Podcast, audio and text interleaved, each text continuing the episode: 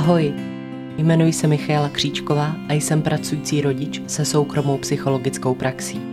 Doma se starám o malou ďáblici, černého útulkového psa a podporujícího manžela. Někdy je to divočina. Ale pochopila jsem, že největší divočinu si nosíme sami v sobě. Tímhle podcastem bych vám chtěla trochu pomoci, abyste si rozuměli i z jiné stránky. Protože na světě neexistuje nikdo, komu by nebyla trochu sebezkušenosti k užitku. A věřte, že moc dobře vím, o čem mluvím. Na vlastní kůži.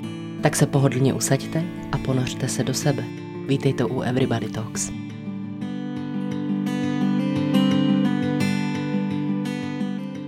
Ahoj, ahoj, vítám vás u dnešního podcastu.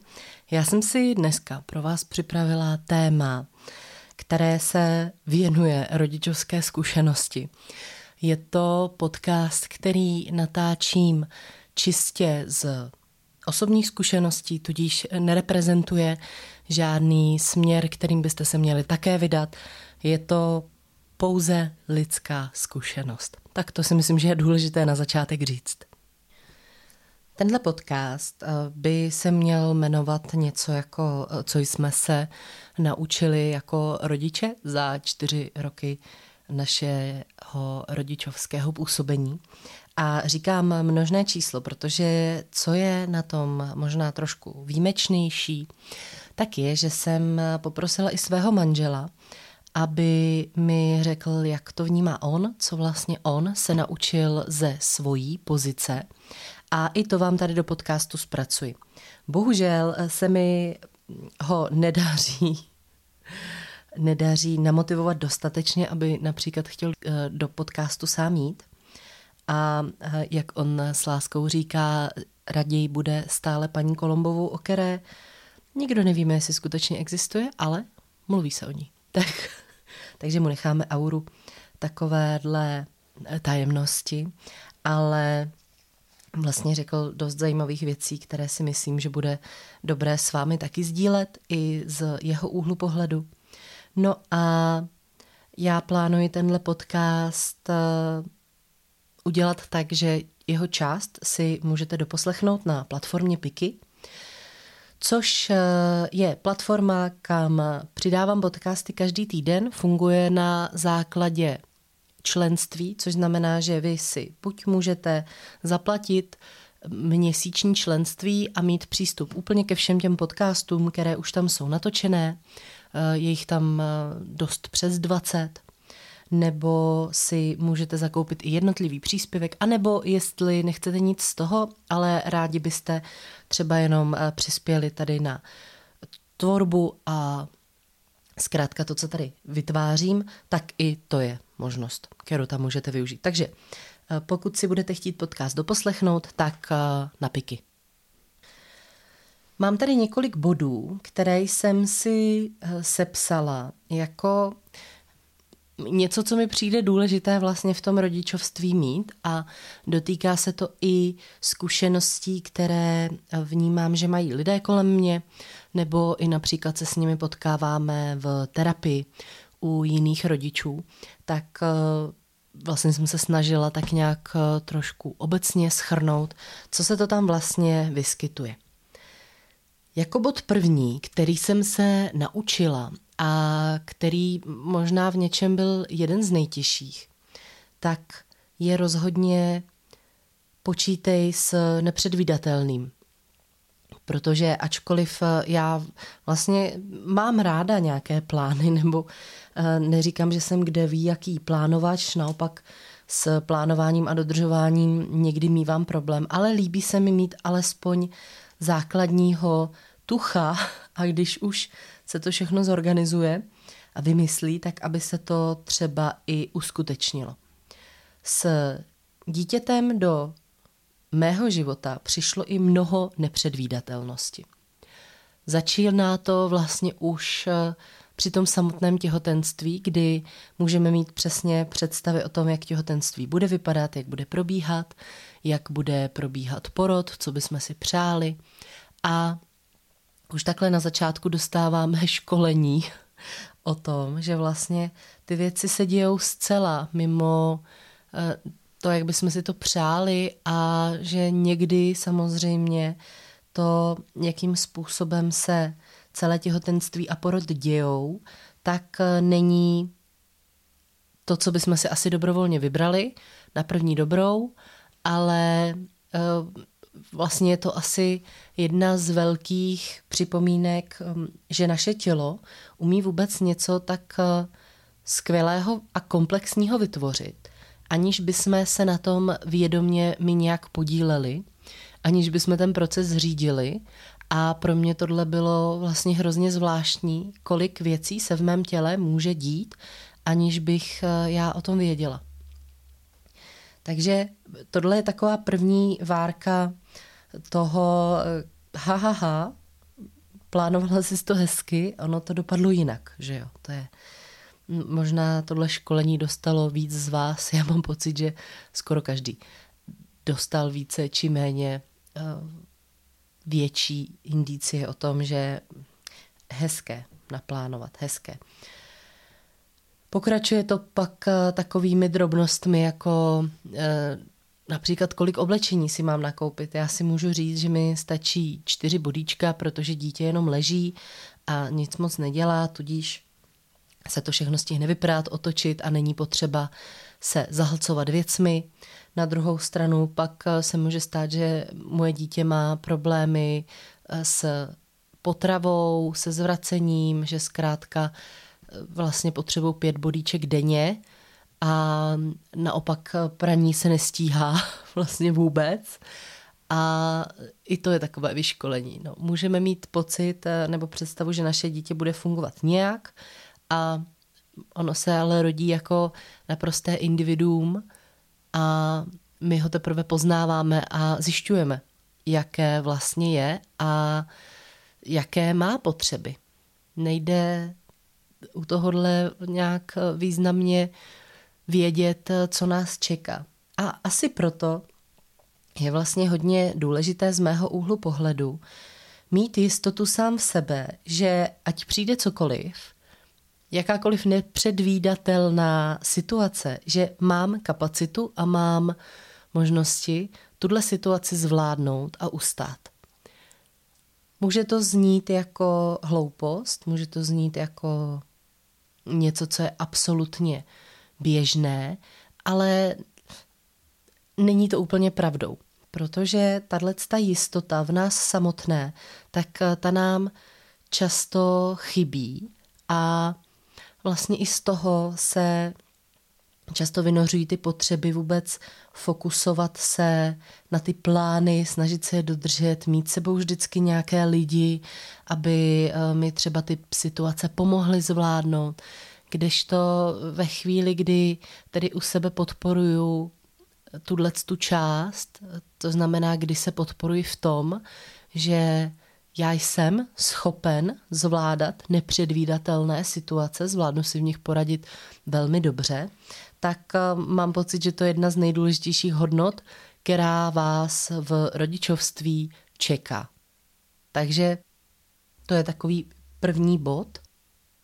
Druhý bod, který jsem si napsala, tak eh, je péče o sebe, je důležitější než eh, kdy dřív.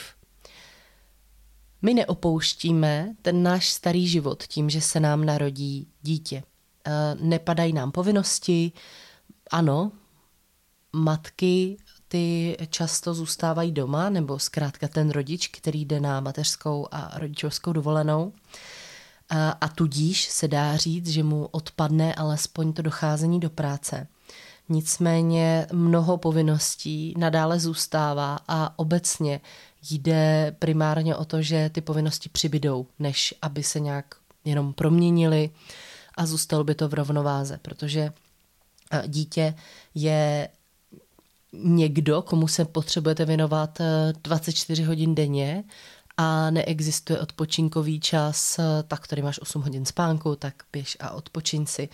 Ale je to vlastně nějaká neustálá připravenost na to, kdyby něco bylo potřeba, eh, ono často něco potřeba je, najednou se setkáváme se situacemi, kdy nemáme dostatek spánku, kdy jsme velmi vyčerpaní, Často máme problémy se postarat o sebe v kvalitním jídle. Určitě se v tom poznáváte, že ne vždycky je snadné najít si čas na vaše vlastní jídlo, nebo že potlačování vašich potřeb je tak eh, dlouhé, nebo vlastně v něm jedeme tak moc, že uh, už třeba ani nemáme hlad, anebo prostě jenom převažují jiné potřeby, například touha potom spánku a potom něco uvařit už nedává moc uh, smysl, nebo zkrátka na to není síla. Uh, péče o sebe v tomhle případě vnímám jako opravdu extrémně důležitou, protože my od sebe chceme velké výkony. Chceme od sebe výkony v tom, aby jsme tady byli pro naše dítě, aby jsme, spousta z nás si přeje být jako samozřejmě co nejlepší rodič, nebo spousta z nás si přeje, aby zkrátka jsme to dělali dobře, aby jsme dali tomu dítěti všechno, co potřebuje ideálně. Ale ve chvíli, kdy jsme nevyspalí, kdy nedostáváme do těla dost živin, kdy například uh, máme i problémy se jít vysprchovat nebo se vůbec o sebe nějak postarat, tak uh, je téměř zázrak a myslím si, že spousta rodičů vynakládá úplně nadlidskou sílu v tom, že se zvládají o své děti tak skvěle postarat. Přesto vlastně jaké kapacity aktuálně mají. A zábavné možná na tom je, a to zábavné samozřejmě v úvozovkách, tak eh, je to, že přesto si většina rodičů pořád myslí, že by mohla dělat víc, nebo že by to mohla dělat jinak, zvláště při těch tlacích, které okolo sebe můžeme vnímat. A aniž by se dokázali ocenit vlastně, jak skvěle tu situaci zvládají a jak vlastně jsou úžasní a e, jaké energetické zásoby v sobě vůbec dokázali najít, aby se postarali o to své dítě nebo děti. Tady k tomuhle bodu patří i porovnávání se je mrcha. Tak jsem se rozhodla tento bod nazvat, protože pokud se porovnávám s ostatními rodiči, tak já si říkám, jestli z toho vlastně vůbec někdy můžu vít dobře ve chvíli, kdy jednak buď vidím ty dobré stránky, nebo zkrátka mám tendence se porovnávat s tím, co oni dle mého názoru dělají lépe, a nebo samozřejmě ten člověk mi primárně ukazuje ty dobré stránky to, co se mu daří, ono záleží samozřejmě s kým se porovnáváte, jestli je to kamarádka, ze kterou máte hodně dobrý vztah, jestli je to uh, jiná žena na internetu nebo jiný muž na internetu, uh, jestli je to někdo, kdo už má tři děti, jestli je to někdo, kdo má uh, dobrý přístup k hlídání, nebo jestli je to někdo, kdo je vlastně na všechno sám.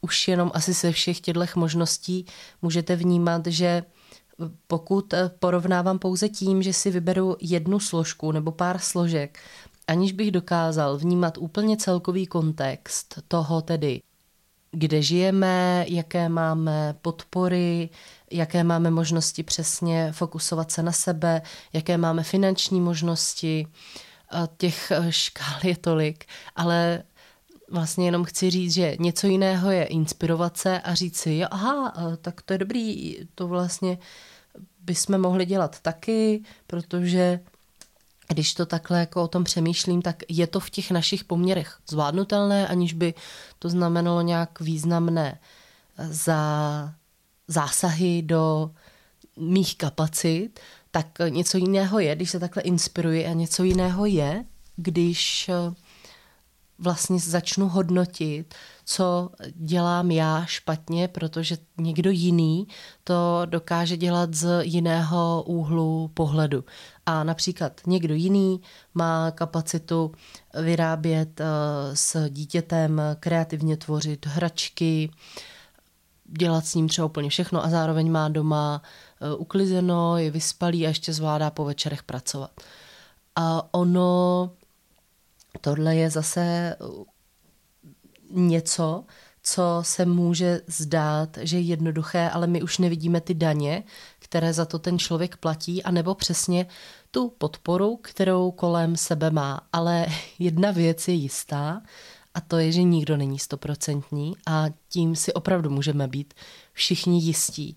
A že všichni máme momenty, kdy vůbec nezvládáme. A je úplně jedno, jestli přesně máte ty děti tři a už máte teda zkušenosti, nebo jestli kolem sebe máte lidi, kteří vám pomáhají hlídat, nebo jestli jste na to úplně sami. Všichni máme momenty, kdy vůbec nezvládáme, kdy nevíme, co dělat, kdy doma máme chaos, kdy nejsme spokojení s tím, jak se nám ty věci daří, nebo momenty, kdy se přesně něco v našich životech prostě jenom nedaří. Takže je otázka samozřejmě, jak moc eh, si tyhle věci dovolíme u těch lidí vidět, nebo jak moc nám je ukazují. Ale porovnávání je takový jako mýtus, protože pokud se neporovnávám s někým, kdo v úplně té samé situaci má úplně ty samé uh, podmínky jako my, ale i kapacity jako my, tak je to neporovnatelné. A nikdo takový na světě prostě není. Takže inspirace ano, porovnávání ne. A tady přichází jeden bod eh, mého manžela, který mě vlastně přišel, že je hrozně dobrý. A ráda bych ho s vámi sdílela v této chvíli. Já jsem se ho vlastně ptala i na tuhle rovinu, na toho porovnávání. A ptala jsem se ho, eh, jak by on vnímal, když by vlastně mu někdo říkal, nebo když by se s někým hodnotil a měl pocit, že je hrozný rodič, že nedělá uh, nějaké věci, že zkrátka by mohl ty věci dělat lépe, ale uh, nedělá. A on se na mě tak nechápavě díval a řekl, tak ve chvíli, kdy je nedělám, tak asi k tomu mám důvod, ne? Tak uh, asi to není tak, že se rozhodnu, aha, já to chci dělat vlastně mnohem hůř, než bych mohl, ale Eh, určitě je k tomu důvod, proč to dělám zrovna touto formou. A když eh, jsem se ho ještě zeptala, jak by vlastně reagoval ve chvíli, když by ho někdo kritizoval, že třeba tu výchovu dělá nějak špatně, tak se na mě úplně nechápavě podíval a vlastně řekl něco jako, a proč by si tohle vůbec někdo dovoloval? Je vidět, že můj manžel uh, nepatří do eh, toho typu, který by četl například diskuze na internetu v mateřských nějakých eh, tématech, protože uh, ono se to tak říká, že vlastně někdy to jsou právě matky, které na sebe dokážou kon- konkrétně v internetových diskuzích být velmi zlé. A já jsem se setkala vlastně i v realitě s jednou kamarádkou, s takovou kritikou, kdy vlastně to bylo hrozně hezké si to moc vysvětlit. Protože to byla vlastně z její strany přišla nějaká reakce na něco, co já jsem udělala a bylo to, rozhodně to nebylo něco, co bych si dobrovolně vybrala, že bych si takhle přála, hrálo v tom roli nějaká zoufalost, únava, zkrátka eh, jela jsem na cestu, dvouhodinovou, zapomněla jsem z dítěti vzít svačinku, dítě brečelo hlady, eh, bylo hrozně vytočené a dostalo pár hranolek. V neúplně vysokém věku, rozhodně to bylo do dvou let.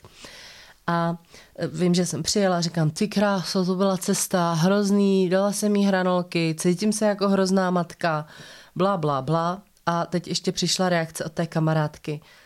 No, tak aby to dali ty její ledviny, protože jako občas jí dáváš i mlíko. Bylo hezký, když jsme si mohli říct, hej, co to děláš? Proč takhle reaguješ? O, o, o co se tam jako jedná? A bylo hezké to jí zaražení, když se zamyslel, říká, no jo, co dělám? Ježíš, promiň, já se omlouvám, já vlastně nevím, co to bylo, chápu to, no a myslím, že bych možná reagovala stejně. Ale bylo to vlastně hrozně jako zajímavé přepnutí té, té role, kdy eh, vlastně nejdřív jí tam třeba naskočila kritika a eh, až potom přišlo nějaké vlastně jako souznění lidské a i uznání, že ta její reakce vlastně eh, byla v tu chvilku velk, velmi neempatická. A my se asi všichni shodneme na to, že hranolky rozhodně nejsou vhodným jídlem pro děti. Rozhodně ne do nějakého věku.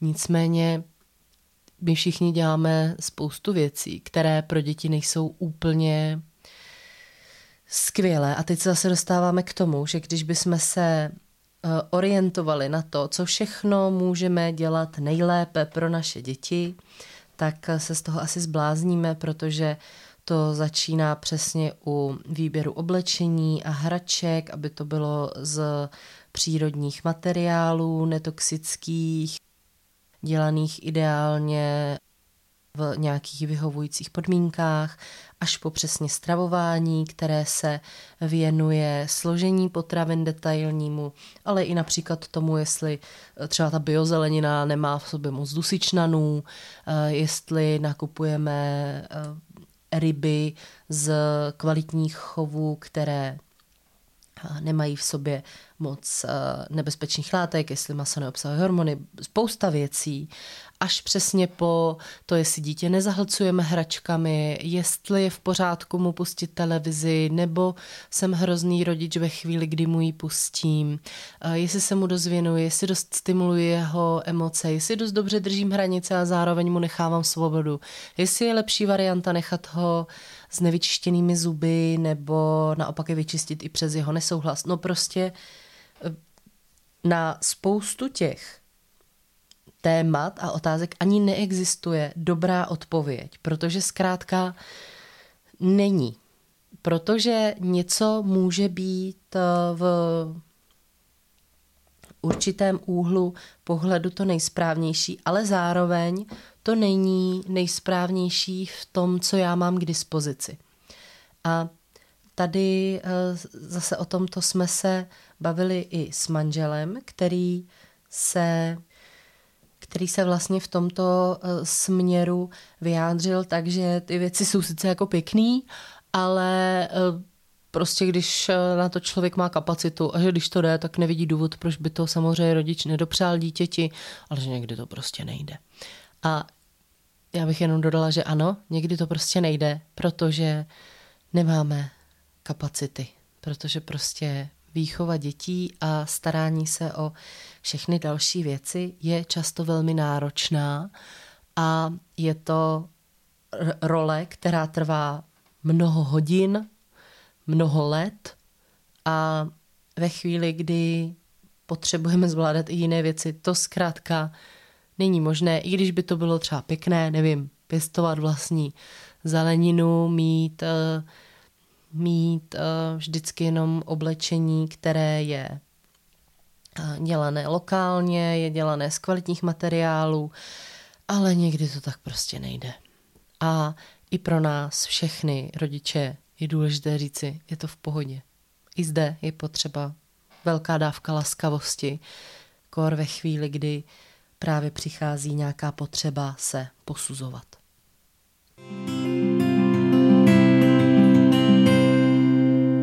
Po dvoudenní pauze se vracím k dotočení tohoto podcastu a rovnou se vrhnu na další, další fakt, který jsme se naučili jako rodiče, a to je netrestat odmítnutím lásky což eh, je samozřejmě eh, fakt, eh, o kterém například při tom mém uvažování o výchově, tak tohle bylo jasné, ale v tom každodenním kontaktu se světem se vlastně na pravidelné bázi setkávám přesně s odmítnutím lásky nebo i s s odmítáním dítěte ve chvíli, kdy jeho chování je takové, které se nám nelíbí. Například, ty mi nechceš dát pusinku, tak eh, to já tě nemám ráda. Nebo nemám tě ráda, když eh, seš eh, takhle zlobivý. Teď si mě hodně naštval, běž do pokoje a neukazuj se mi, nechci tě obejmout nebo nechci tady s tebou být. Což znamená, že vlastně ve chvíli, kdy naše dítě prožívá nějakou emoci, ze kterou si neumí poradit samozřejmě, protože s nimi přichází do styku častokrát prvně, častokrát je vůbec eh, překvapeno z intenzity svých emocí. A my, jako jeho rodiče, jsme ti, kteří by ho měli naučit i s těmi emocemi pracovat. Ale tady narážíme samozřejmě na častý problém toho, že my sami v dospělosti dost často se svými vlastními emocemi pracovat vlastně vůbec neumíme. A tudíž eh, jsou pro nás i emoce našeho dítěte, které často tedy přichází ve velmi intenzivní syrové podobě, tak eh, jsou jako nezvladatelnou výzvou v podstatě a proto se často uchylujeme například k těm reakcím, které jsme slýchávali, když my jsme byli malí, anebo k těm, o kterých máme pocit, že vlastně pomůžou dítěti dát tuhle tu hranici a vlastně ukázat mu, jak se chovat má a jak se chovat nemá. Ale i v hněvu je eh, tahle hranice vlastně naprosto eh, nedůležitá. A ano, samozřejmě je důležité dítěti ukázat eh, hranice například v bytí ostatních dětí nebo ve chvíli, kdyby jeho chování bylo nebezpečné. Ale ono samo té emoci vůbec potřebuje porozumět. A potřebuje se primárně naučit, proč u něj tahle emoce se objevila a že je vlastně v pořádku si ji prožít v nějakých mantinelech. A já jako rodič v tu chvilku, kdy odmítám dávat lásku, tak vlastně nedávám dítěti moc na výběr, než aby se s tou emocí vyrovnalo nějakým způsobem samo. A znova se dostáváme k tomu, že ani v dospělosti se často s těmi emocemi neumíme vyrovnat. Tak jak můžeme předpokládat, že dítě se je naučí zpracovávat zdravě. Takže neopouštějme, nebo naučili jsme se, že neopouštět dítě v jakýchkoliv silných emocí je extrémně důležité. A musím říct, že vlastně pokaždé, když se s tím někde potkám na veřejnosti, tak eh, zrovna tohle mě velmi mrzí. A občas ty projevy eh, jsou velmi výrazné a vlastně mě překvapuje, jak často se s tím dá potkat s tím nerespektem dětské emocionality, odmítání a trestání, ano, odmítnutím lásky, kontaktu, zkrátka té bezpečné náruče, která ideálně by tam pro dítě měla být otevřená vždycky. V této fázi podcast ukončíme. Vy si můžete jeho pokračování poslechnout na platformě Piky, kde bude k poslechu úplně celá verze a já se na vás budu těšit zase příště. Mějte se krásně a ahoj.